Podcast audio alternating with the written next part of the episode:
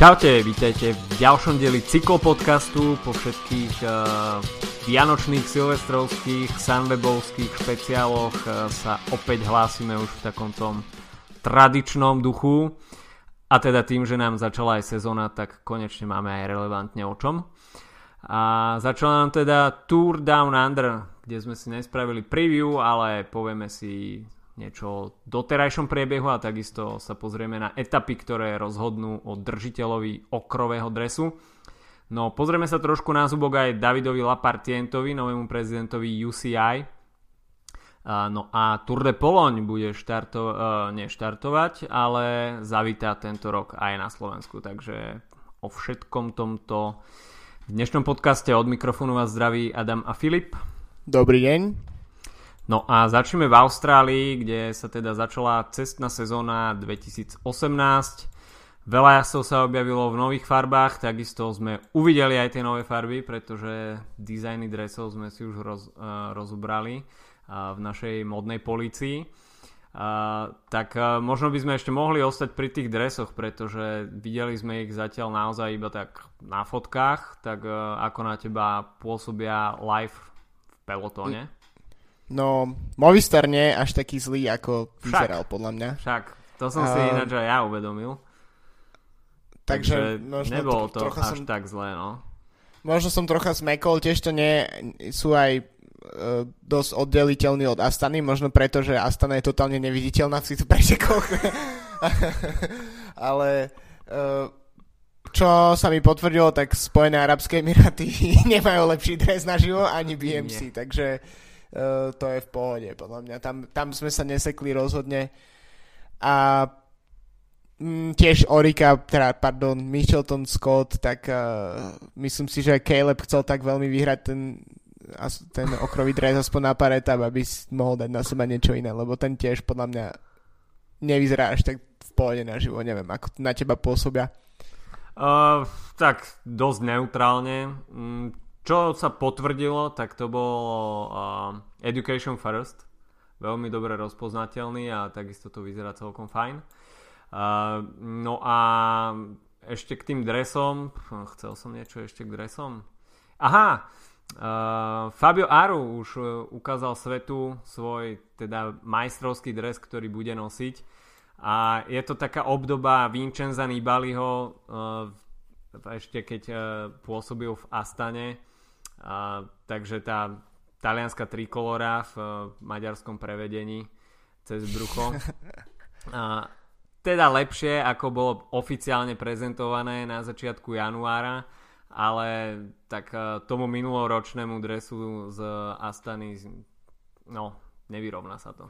No určite nie. A ešte v kombinácii s, s, tým, s tým týmom, ktorý naozaj má otrasné dresy a keby, keby to možno dopriali Aruovi taký skutočný dres, tak aspoň jeden z nich by bol v normálnom dizajne oblečený, jeden z ich závodníkov. Takže uh, myslím si, že to bola taká náprava, uh, lebo sa spustila tá lavina nielen z Talianska, ale aj z celého sveta a tak rýchlo niečo zbuchali, ale stále je to tak rýchlo zbuchané. Aj keď pri Spojených Arabských Emirátoch už ani nemôžeme hovoriť o tom, pretože minulý rok sme furt mali pocit, že to rýchlo zbuchali a preto majú škaredé dresy, ale tento rok už uh, ich nemá čo ospravedlniť, jedine absencia vkusu.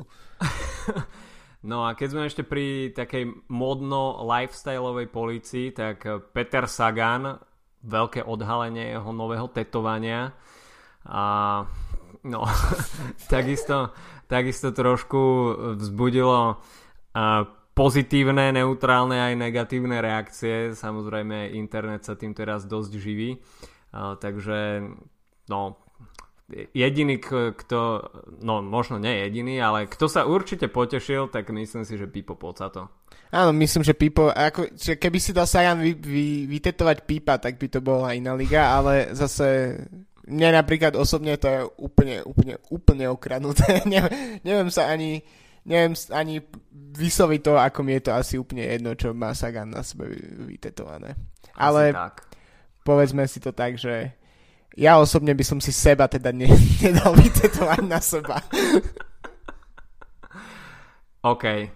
Dobre, Tak ale pri Petrovi Saganovi ešte ostaneme, pretože uh, ešte pred oficiálnym začiatkom Tour Down Under uh, sa tradične jazdí People's Choice Classic, čiže také kratšie kritérium, ktoré je veľmi charakteristické pre tú austrálskú cyklistickú scénu. No a Peter Sagan sa tam radoval z prvého miesta pred Andrem Greipelom a Calebom Juvenom. Štvrtý tam skončil Elia Viviani, takže uh, už tento kvázi prolog naznačil, že táto štvorka sa bude potom mlátiť v šprintoch v ďalších etapách. Áno, tak pre Sagana taký v podstate na úvod sezóny sa zapojil do takého naozaj regulárneho šprintu. Uh, bolo to dosť podľa mňa nervózne zo strany na stranu. Uh, neviem, či tiež máš taký dojem z toho. Potom tam tiež došlo k, k pádeu nejakého baneru, na základe ktorého padli cyklisti. Bolo to dosť na to, že to išlo 50 kilometrové kritérium, ktoré v podstate nie je ani regu- nepatrí ani k regulérnym pretekom, tak uh, myslím, že to tam bolo dosť nervózne, a, ale myslím, že Sagan uh, si, myslím, že sa celkom potešil z toho víťazstva, keďže je to taký jednoznačne náznak tej formy. A potom, tak ako hovoríš, no, všet, tá vlastne elitná šprinterská štvorka sa vlastne ukázala a tak to vidíme aj v týchto dňoch v, v regulárnych etapách Tour Down Under. No Sagan tam využil ten lead-out, ktorý mu nechťať spravil Andre Greipel. Uh, no v páde tam skončil Christopher Halvorsen, veľká cyklistická nádej, ktorú uh, si na tento rok podpísalo Sky.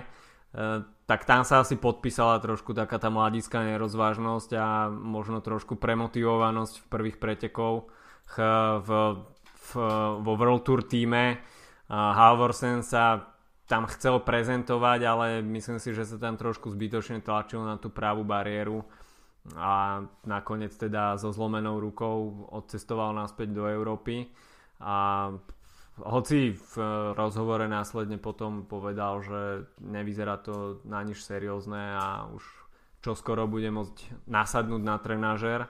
A, a udržiavať sa vo forme, tak uh, asi si predstavoval tento mladý Nor trošku, trošku lepší začiatok svojej profi kariéry.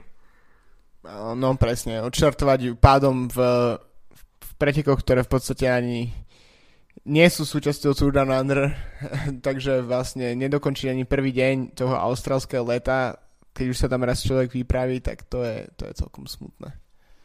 No a v prvej etape, tak tam už uh, ten štart bol naozaj ostrý. Uh, no a tam Andre Greipel, Gorila teda si pripísala už svoje, tak sa mi zdá, neviem koľko to 17.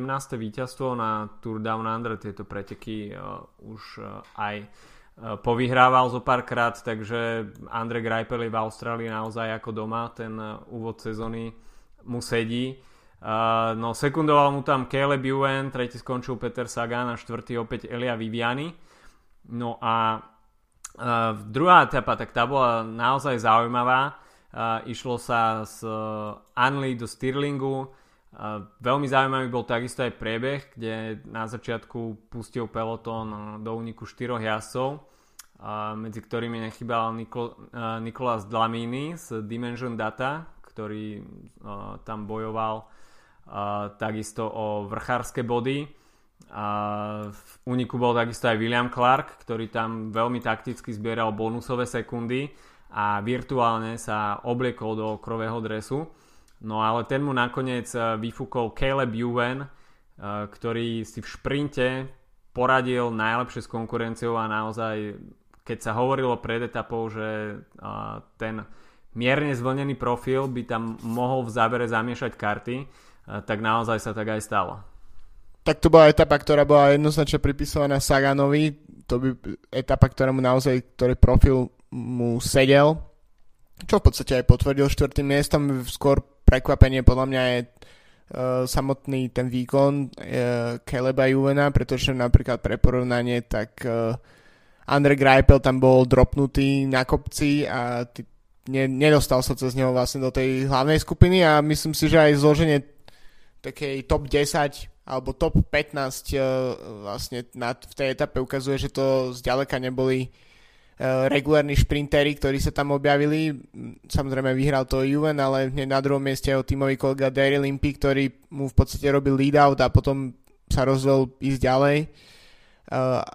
Takisto m, tretie, štvrté miesto zaujímavé celkom sa pozrieť na tú výsledkovú listinu, pretože prvé, druhé miesto Mitchelton Scott tým, tretie, štvrté Bora, keďže tretí J. McCartney, štvrtý Sagan.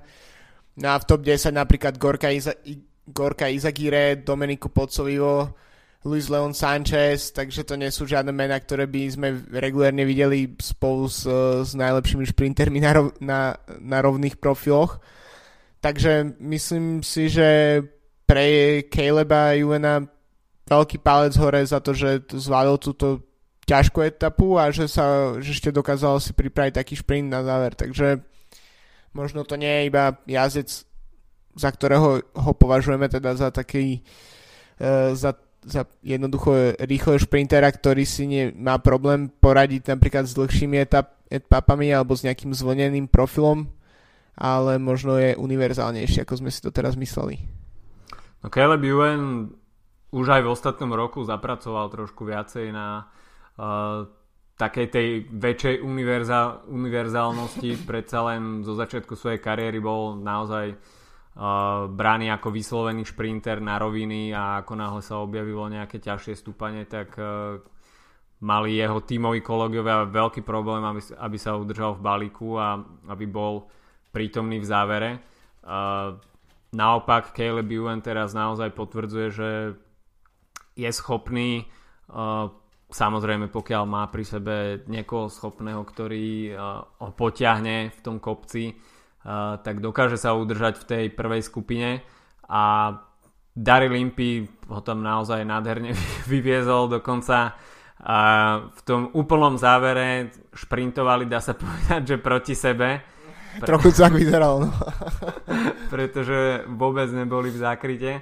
A a takisto Daryl Limpy tam vycítil, že OK, nikto ho nepredbieha, tak uh, možno pôvodný plán bol naozaj, že mu spraví obyčajný lead out a uh, ten záver vypustí, ale keď sa nikto iný nechytal, tak Daryl Limpy si tam došprintoval po druhé miesto.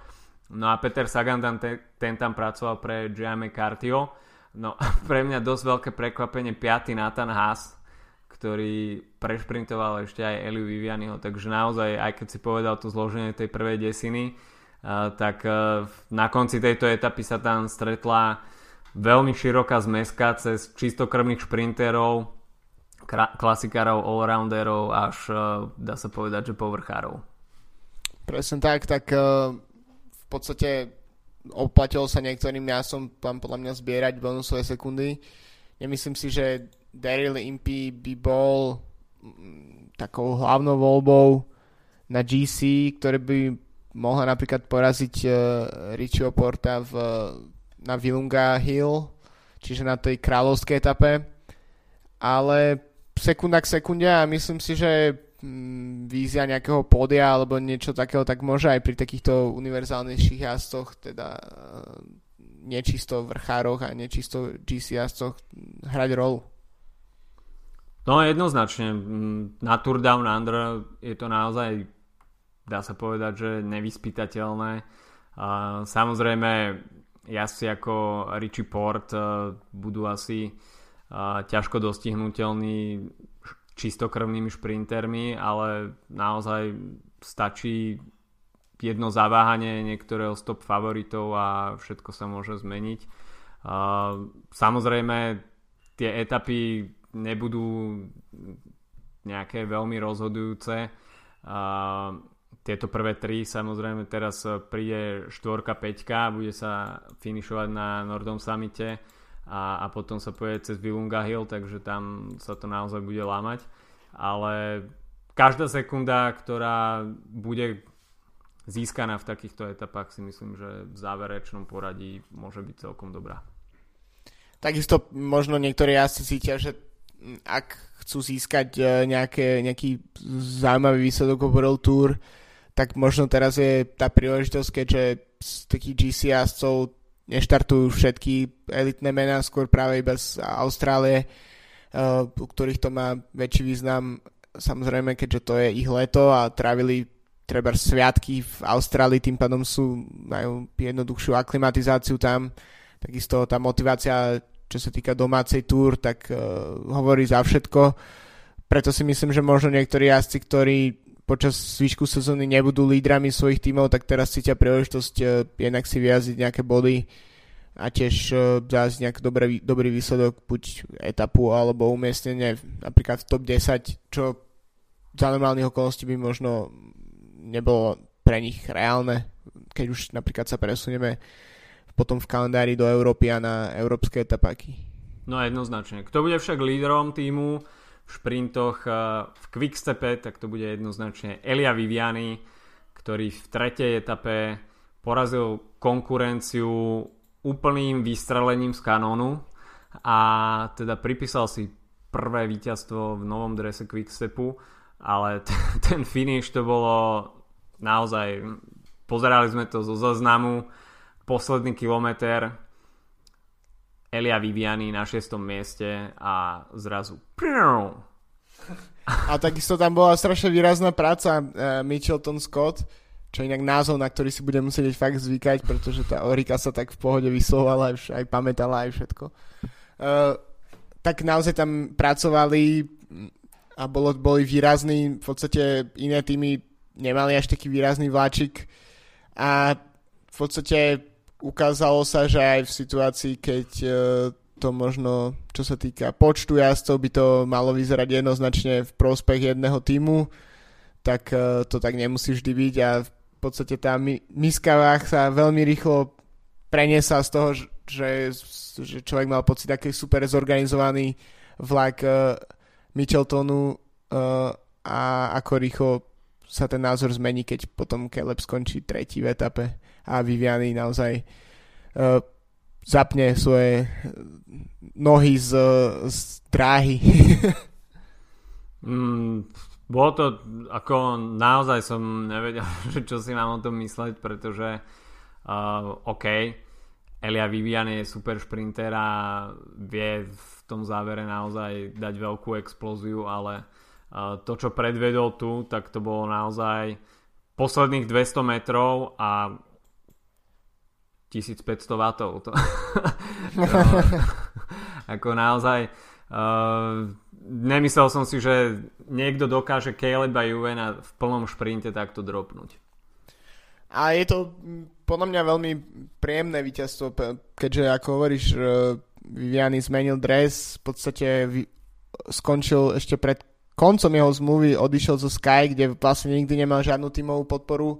Teraz uh, síce nebude hlavným šprinterom v svojom týme, keďže tam je Gaviria, ale myslím si, že sa ukazuje jeho talent a myslím si, že napríklad na takom Gire, kde predpokladám, že Gaviria pôjde asi Tour, tak, eh, tak, tak si určite na domácej, na domácej Grand Tour si odniesie podľa mňa nejaké výrazné výsledky, pretože eh, to je jazdec, ktorý naozaj priniesol veľké výsledky na zdráhy, možno na ceste mu trocha chýbajú, aj keď samozrejme víťazstva tam boli. Mal výbornú druhú polovicu minulej sezóny, teda v momente, keď sa oznámilo, že prestúpi do Quickstepu, tak, tak mu to začalo sypať. Dokonca sa mi zdá, že vyhral nejaké preteky v ten deň, keď sa to ohlásilo, že, že, mm-hmm. že uh, neviem, či to práve nebola klasi, tak klasika v Hamburgu, ale teraz nie som istý, možno si vymýšľam. Každopádne, uh, ako náhle už bolo jasné, že odchádza zo Sky, tak, uh, tak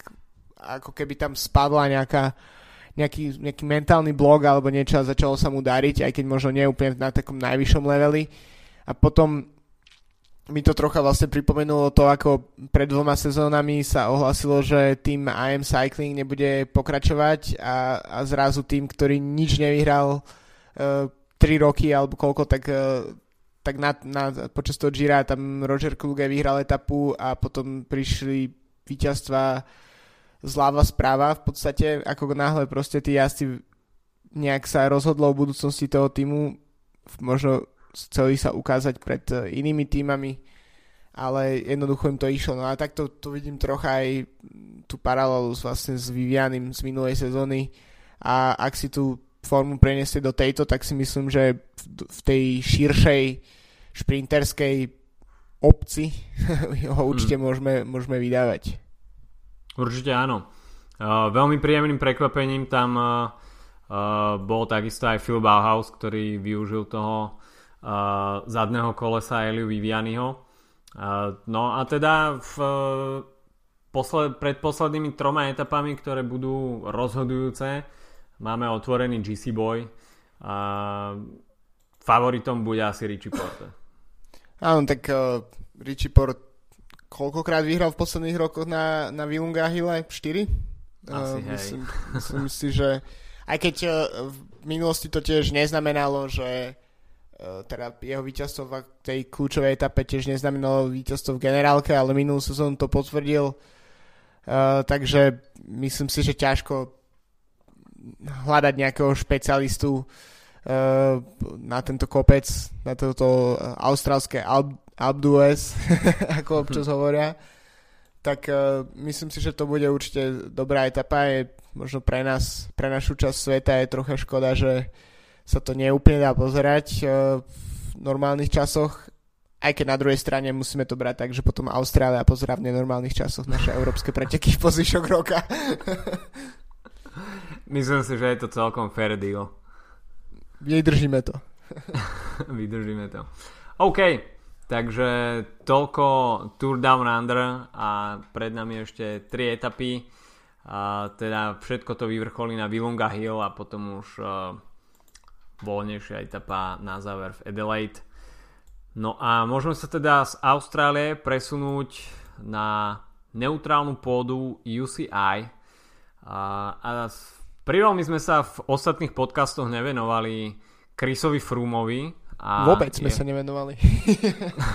jeho uh, dopingovému nálezu, teda niektorí tomu tak možno politicky korektne nehovoria dopingový nález, ale zvýšená hladina nepovolenej látky, respektíve povolenej látky, ale uh, nad povolený limit. Nepovolená hladina povolenej látky. A to uh, chaos. Presne, už, už sme sa do toho zamotali tak ako, len sme začali o tom rozprávať a už, už, už, už je v tom chaos. Takže ide o salbutamol, no proste. A, presne tak. A, a problémom teda je, že Chris Froome mal teda uh, 100% cez čiaru a po 18. etape v VLT v ostatnom roku, ktorú vyhral verejnosť sa to dozvedela až vďaka anglickým a francúzským médiám v decembri, čo teda ja osobne považujem za trošku dosť prúser zo strany UCI a, a takisto aj antidopingovej agentúry. Neviem, čo na tom bolo tajné, ale pokiaľ by naozaj neprišli nejaké informácie z dôveryhodných zdrojov a nepublikovalo by sa to, a, tak asi by o tom nikto doteraz nevedel. UCI sa zachovala podľa mňa tak trošku ako sme boli zvykli v ostatných rokoch, že pri dopingovom náleze najväčšej hviezdy sa to budeme snažiť držať po, po, pod pokrievkou čo najdlhšie a keď sa to prevalí na verejnosť, tak zaujmeme nejaké neutrálne stanovisko a, a tak sa mi zdá, že to isté sa deje aj teraz. No je to, UCI hrá mŕtvého chrobáka trocha. Myslím si, že tam, e, keďže tá látka, myslím, že pre, dôvod, prečo to nemuseli zverejniť, je to, že tá látka je povolená, ale nebola povolená tá hladina a presne preto to mohlo ako keby dostať ututlané. E, je to trocha mm, nás to nutí rozmýšľať podľa mňa, že ako často sa vlastne vyskytujú takéto problémy a nedostanú sa na svetlo sveta, uh, keďže uh, v podstate je jasné a vie sa, že Froome je astmatik, takisto je uh, milión jazdcov pelotone má astmu, súvisí to s, s tým výkonom, ktoré podávajú a s um, množstvom tréningu, je to tá športovo vybudená astma, alebo ako sa to prekladá z angličtiny. Každopádne uh, zaujímavé na tom podľa mňa je to, že Frumovi vyskúčila tá hladina v jednej etape a v ďalšej etape už bola v norme. Uh, tiež prečo je tento príklad taký zapeklitý je, že nemôžeme jednoducho povedať o Frumovi, že, že je, že proste dopuje v štýle proste jazdcov, ktorí si dávali transfúzie a, a brali EPO a podobne. Čiže to je podľa mňa taký, ak to, ak to bolo naozaj vedomé, vedomý doping, tak uh, to je fakt hlúpa látka na dopovanie, pretože v podstate je to látka, ktorá má minimálne až žiadne v podstate uh, účinky na organizmus s výnimkou vlastne astmatikov, ktorým uľahčuje dýchanie. Čiže vlastne to je to hľadanie tej hranici, hranice, že či umožniť jazdcovi, aby jazdil bez problémov na základe podania nejakej takéto látky, je vlastne eticky v poriadku, alebo či by všetci mali proste jazdiť na rovnaké lodi a to znamená, keď, je, keď majú zlý deň, no tak bohužiaľ je to súčasť pretekov, tak ako, ako keby dostali defekt napríklad, alebo keby mali technický problém. A že či to je či im vlastne umožní to, aby sa dostali na, tú, na ten uh, nulový level čo sa týka výkonnosti, respektíve 100% level na základe nejakej takéto látky, alebo ich jednoducho nechať sa trápiť. Ja si myslím, že pravda je aj na tej strane, aj na tej strane a neviem sa vlastne cez to nejak presunúť celé. Celý. Ja mám na to trošku iný názor. Myslím si, že cyklistika a celkovo vrcholový šport je pre zdravých ľudí a nemôže, respektíve takto, robiť profesionálne šport nie je, nenazval by som to nejakým právom. Je to proste niečo, na, na čo musíš mať. A nevidel by som to tak, eh, že každý môže byť profesionálny cyklista. Človek, ktorý na to zdravotne nemá, tak myslím si, že nemá v propelo to niečo hľadať a mal by sa angažovať za zavedenie nejakej súťaže pre zdravotne nezvýhodnených v tom jeho segmente. A takisto ako to máme u paralympionikov, ktorí majú svoje súťaže, takisto bývajú defelimpiady, a veľmi známe zo Slovenska. Áno. Takže nechcem, nechcem týmto uraziť astmatikov alebo ľudí, ktorí majú nejaké zdravotné problémy, ktoré im stiažujú športovanie, ale sami takíto ľudia musia uznať, že pokiaľ sa prejaví ten ich zdravotný deficit, tak častokrát nie sú schopní podať ten vrcholový výkon. A sú schopní podať lepší výkon iba na základe nejakých podporných prostriedkov, ktoré proste majú aj nejaké zvýhodňujúce účinky voči tým, ktorí, ktorí tieto prostriedky neberú. Takže uh, veľmi dobre to zhodnotil Tim Valens, ktorý odstúpil uh, už z viacerých pretekov, uh, keď sa cítil byť chorý, uh, alebo sa proste prejavila nejaká takáto forma astmy a odmietol si zobrať liek, ktorý by obsahoval zakázanú látku alebo nejakú látku, ktorá by prekročila limit. Takže myslím si, že aj Tim Valens to povedal úplne jasne, úplne zrozumiteľne, že takéto terapeutické výnimky a dá, zvýšené dávkovanie pomocou inhalátorov nemá v cyklistike a v profesionálnom športe čo robiť. Jednoducho, pokiaľ sa človek necíti dobre, nemá na to podať ten vrcholový výkon, nikto mu nebráni odstúpiť z pretekov a odíde s čistým štítom, vylieči sa a môže sa sústrediť na prípravu na ďalšiu časť sezóny, na ďalšie preteky. Uh, takže myslím si, že tento názor týma Velensa, tak uh, myslím si, že odzrkadluje to, čo si myslím aj ja. Myslím, že takých názorov bolo dosť uh, veľa. Sú aj veľa protichodných názorov a uh, úplne iných. Uh, ale myslím si, že na čom sa všetci zhodnú, je to, že treba tento problém vyriešiť čo najskôr, pretože momentálne e, môže jazdiť, e, keďže to v podstate je ako keby ešte stále vo vyšetrovacej fázi. Takisto ešte stále je oficiálnym výťazom e, VLT, aj, aj medailistom z majstrovstiev sveta. Takže myslím, že to je niečo, čo jednoducho vieme, my o tom vieme posledný mesiac, Froome, jeho tým a UCI o tom vie od septembra.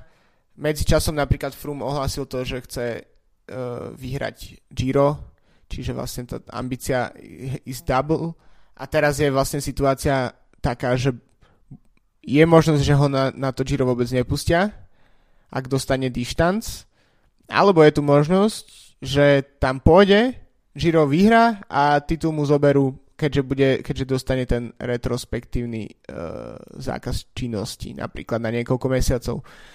Takže je taká, teraz vlastne, vlastne to vo fázi, do ktorej nevidíme a to je to, že práve po mne tými odborníkov na cez Team Sky sa snažia uh, potvrdiť alebo ukázať nejaké objektívne dôvody, prečo sa to stalo a prečo mal Frum takú hladinu tejto látky, akú mal. Uh, hovorí sa, že môže byť to spôsobené dehydratáciou, môže to byť spôsobené hentým a tamtým, takže myslím si, že oni sa budú teraz snažiť to čo najviac sa prispôsobiť v, v laboratórnych podmienkach tomu, uh, aby bol ich meno očistené, čo samozrejme je už len predstava, že E, musíš nejakým spôsobom nasimulovať podmienky VLT po tom, čo jazdec odjazdil celé túr, ktoré vyhral a v 17. etape VLT je líder, uh, tak to je, myslím si, že dosť nadľudský výkon. V podstate bol podobný ten prípad s Degom Ulisim pred pár rokmi. Mm-hmm. Dostal tiež krátky uh, zákaz činnosti a oni vlastne, jeho vtedajší tým Lampre sa tiež snažil uh, nejak uh, ukázať, uh, že to za tou hladinou boli nejaké objektívne dôvody a nepodarilo som to. Je samozrejme jasné, že Team Sky bude mať trocha iný uh, rozpočet na túto akciu, ako mal Team Lampre, ktorý v podstate rok na to bol predaný do Spojených Arabských Emirátov. A, ale myslím si, že je to niečo, čo no, no nechceli sme to vidieť. Je to, je to proste jeden z top športovcov, je to tvár, ktorá reprezentuje šport. Je to víťaz uh, štyroch Tour de France a jednej VLT. Myslím si, že je to smutné, že to musíme riešiť a ešte takú debilnú látku. Čo poviem úplne bez problémov. Pretože už som sa presne stretol s tým názorom, že keby Frum uh, proste bral pr- krvný doping, tak by sme ho mohli naozaj všetci bez problémov odsúdiť a považovať ho za proste najhoršieho človeka na svete, ale tak toto nie je úplne celkom možné a to je možno aj trocha na škodu. Opäť je to v takej sivej zóne.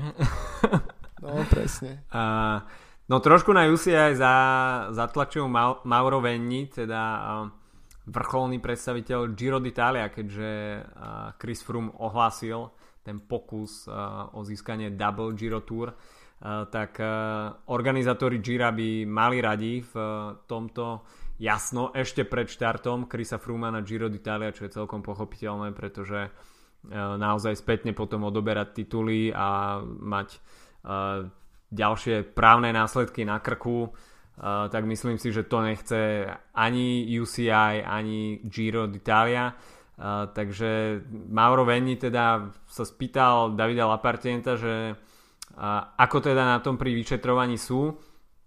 No a David Lapartient uh, na moje ani by som nepovedal, že prekvapenie, ale skôr sklamanie uh, povedal, že proste nepovedal nič, takže... Nie sú na tom nejako. tak, takže mi to príde celé také strašne divné, takisto e, sa vyjadril aj k motodopingu, no a tam takisto najviac e, mi učarovala jeho veta, a, že pokiaľ e, človek podvádza, tak ho to dobehne buď v priebehu 5, 10 alebo 20 rokov, ale určite spravodlivosť vyjde najavo.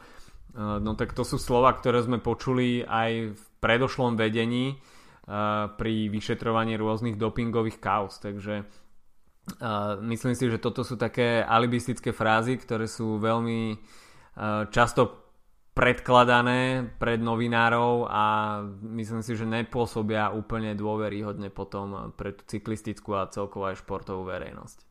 No špeciálne, keď nevidíš žiadne výsledky zatiaľ. Je to pred tým, ako sme začali nahrávať, sme si robili srandu, že v podstate je to niečo ako keby UCI vydala takú brožúrku, kde sú všetky tieto okrídlené frázy a stačí tam jedine proste do, do kolónky, kde je vymazané meno predchádzajúceho vedenia, iba dopísať to aktuálne. Čiže to je, je to, je to podľa mňa tak, ako to je ako čítať si programy politických stran pred voľbami. 90% z nich znie v pohode, keď e, všetky tie nápady a podobne, a pokiaľ teda nehovoríme o nejakých stranách, ktoré sú nejakým spôsobom extremistické alebo radikálne, ale také tie neutrálne, obyčajné strany, tak každá z nich v podstate znie v pohode. a, ale nie je to tak. A takisto to nie je ani teraz v pohode. Na Brian Cookson mohol byť sympatiák a mohol sa celkom dobre prezentovať v médiách, pretože vedel pekne rozprávať a, a podobne. Takisto nahradil uh, vlastne tú generáciu toho uh, skorumpovaného vedenia s uh, Petom McQuaidom a pred ním Fairbruggenom, al- Hein Fairbruggen, alebo ako sa volal mm-hmm. ten čiže, čiže prezidentov, ktorí si absolvovali vlastne tie uh, do, dopingové éry, tak uh, prišla tu nová krv, ale v podstate v, keď si to tak spočítaš, no tak za, za to jeho volebné obdobie spustilo sa ženské World Tour, čo malo byť akože veľký taký skok pre šport, to je možno pozitívne. Uh, možno je pozitívne aj to, že práva na usporiadanie majstrovstiev sveta dostali krajiny ako E, Norsko a Rakúsko a nie Katar a neviem, kto ešte by mohol byť uh, kandidátom. Saudská Arábia. No presne niečo v takom štýle. Ale zároveň, zároveň ne, nenastala nejaká zmena, keď uh, v podstate každá druhá diskusia o cyklistike môže zájsť akurát k tomu, že sa budeme baviť o tom, čo je zlé a ako týmy nemajú peniaze, alebo ako, sú, ako majú týmy peniaze, alebo ako majú tri týmy peniaze a zvyšných x týmov nemá peniaze. Ako sa nedelá peniaze z televíznych práv, ako, aká je vojna medzi uh, ASO ako organizátorom Tour a VLT a samotným UCI. Čiže to sú všetko veci, ktoré, ktoré rozbijajú ten šport a vlastne odbiehame potom od samotného toho sledovania toho, čo sa deje na ceste, alebo na dráhe, alebo na blate, ale, ale sledujeme tu nejaké zákulisné boje a čo inak mimochodom sa deje v súčasnosti napríklad aj v slovenskej cyklistike, čo je riadne malý rybníček, ale, ale je to tak, čiže proste sú to všetko tieto zbytočné, zbytočné problémy, ktoré by ideálne boli vyriešené, ale podľa ka- programu každého jedného prezidenta UCI to bolo, to by mala byť už hotová vec, proste pred 50 rokmi. No, pre mňa je takisto zaražajúce vyjadrenie a Lapartienta ohľadom možnej prítomnosti Lensa Armstronga na tohto ročných pretekoch okolo Flámska. Lance Armstrong tak, tam bol organizátormi pozvaný. Deň pred ostrým štartom sa koná takisto amatérske, amatérske preteky na ktorých sa mal aj Armstrong zúčastniť. No a David Lapartient posiela Lensovi Armstrongovi pozdrav, nemoc priateľský, e, s tým, že by ho v Belgicku veľmi nerad videl a vyzýva ho teda, aby ostal doma. Takže na jednej strane e, veľmi alibistický prístup k prekročeniu hranice u Chrisa Fruma, na druhej strane e, persona non grata Lance Armstrong, ktorý myslím si, že by sa už mohol konečne zbaviť tej nálepky verejného nepriateľa číslo 1 v cyklistike. A myslím si, že si už vyžral svoje a, takže myslím, že nie je ani tak ťah na Armstrongovi, aby ukončil celkovo svoju činnosť v cyklistike, ale skôr si myslím, že je ťah na Lapartientovi, aby sa staral skôr o to, čo je prítomné, niečo bolo minulé. Uvidíme vlastne, ako celá bude pôsobiť uh, Lapartien ako šéf, keďže um, určite má bližšie k ASO ako mal Cookson. Uh, takže tam myslím si, že sa bude hrať dosť, uh, to bude hrať dosť uh, ASO ako organizátorovi najväčších pretekov. No, takže to ešte bude zaujímavé. Takisto Napartien v zmienovaných uh, citátoch hovoril o tom, že by sa mali zrušiť rádia, tímové rádia, tak to už, teda vysielačky, tak to už je nejaký čas tiež, už sa hovorí, nikdy sa s tým nič nespraví, takže to je tiež agenda, ktorú podľa mňa už mnohí mali pred ním. Uh, ja osobne neviem, myslím si, že mnohí hovoria, že to, že to kází cyklistiku, e, pretože to je všetko také organizované. Ja osobne si myslím, že v tých rádiach sa, sa až tak toľko jazdci nepočujú, ako si mnohí myslia. Myslím si, že v porovnaní napríklad s takou Formulou 1, tak tých, ta, tej taktiky tam nadelia podľa mňa jazdcom oveľa menej. Dokonca som sa stretol s takými názormi, že ak, e, ak sa zakážu typové rádia, tak napríklad na, na šprinterských etapách e, a sa nebude, nebude môcť unik ani, ani sa dostať do, do, dopredu, pretože proste sa bude jazdiť v balíku, pretože sa bude eliminovať každý jeden pokus o unik, pretože sa budú báť, že by to nevyšlo. Takže to je uh, môže z takého toho neg- keby negatívneho jazdenia, negatívnych pretekov, tak to nemusí byť automaticky riešenie celého toho problému. No, je to zaujímavé. Každopádne Uh, ten prvý dojem, ktorý spravil David Lapartient, nie je u mňa úplne najpozitívnejší a myslím si, že bude mať čo robiť, aby si trošku vylepšil reputáciu. Zakončil by som to vyjadrením Romana Bardeta, ktorý považuje aktuálnu situáciu za úplne absurdnú a pokiaľ sa táto celá situácia nevyrieši v dohľadnej dobe, deadline tam vidí Tour de France, tak bude celý šport na dvoch kolesách na smiech a terčom posmechu v celej športovej aj mimo športovej verejnosti. Takže toľko Chris Froome, David Lapartient a prekročenie hraníc určitých látok. No a poďme sa ešte tak v krátkosti pozrieť na Tour de Pologne. Tam odtiaľ uh, vyšli celkom dobré správy a máme sa na čo tešiť aj na Slovensku. Pravdepodobne, údajne. Pravdepodobne, údajne. tak, takže tie, eh, keď už hovoríme o prekročení hraníc, tak to vyzerá na to, že Tour de Pologne eh, by sa po, troch, po štyroch rokoch malo opäť vrátiť na Slovensko, teda eh, po štyroch rokoch by sme druhýkrát historicky zažili preteky World Tour kalendára na Slovensku podľa organizátorov, ktorých citoval polský portál na šose, tak e, to vyzerá na to, že by sme mali mať etapu, ktorá by išla cez, samozrejme cez Tatry a finišovalo by sa v Poprade. E, tam je ešte do toho osobne zainteresovaný aj starosta Popradu Jozef Švagerko, takže myslím si, že záujem Popradu z tej strany tam je. Takisto Poprad e, je tento rok mestom, z ktorého štartuje e, okolo Slovenska, takže možno cyklistický rok pre naše mesto pod Tatrami. Hlavné mesto cyklistiky, home of the cycling. Presne tak. Grande part. uh, tak, e, takisto etapa má podľa med, polských médií byť venovaná pamäti Jana Pavla II, takže aj preto by mala ísť cez, cez Tatry, tak to uvidíme, nakoľko toto to, to, bude uh, hrať nejakú rolu. Každopádne možno si len trochu spomenúť na, ten, na tú etapu, ktorá bola na Slovensku v 2014. Uh, vyhrali vtedy na Štrbskom plese Rafal Majka, ktorý si tým vlastne začal budovať ten svoj uh, to svoje celkové víťazstvo, ktoré potom potvrdil v Krakove v časovke. Takisto vyhral tam tedy pred Beňatom Incaustým a Jonom Izagírem z Movistaru top 10 inak zaujímavé mená. Gianluca Brambila, Varen Bargil, Sami Sanchez, Davide Formolo, takže mm, tedy naozaj e, sa stretla smotanka cyklistiky aj v Tatrách. E, štartoval zo Slovakou tam vtedy Peter Velič. E, takže ja myslím si, že potom, čo ty si napríklad osobne videl, koľko Slovákov prišlo na Tour de Pologne kvôli Petrovi Saganovi, či už... Mega.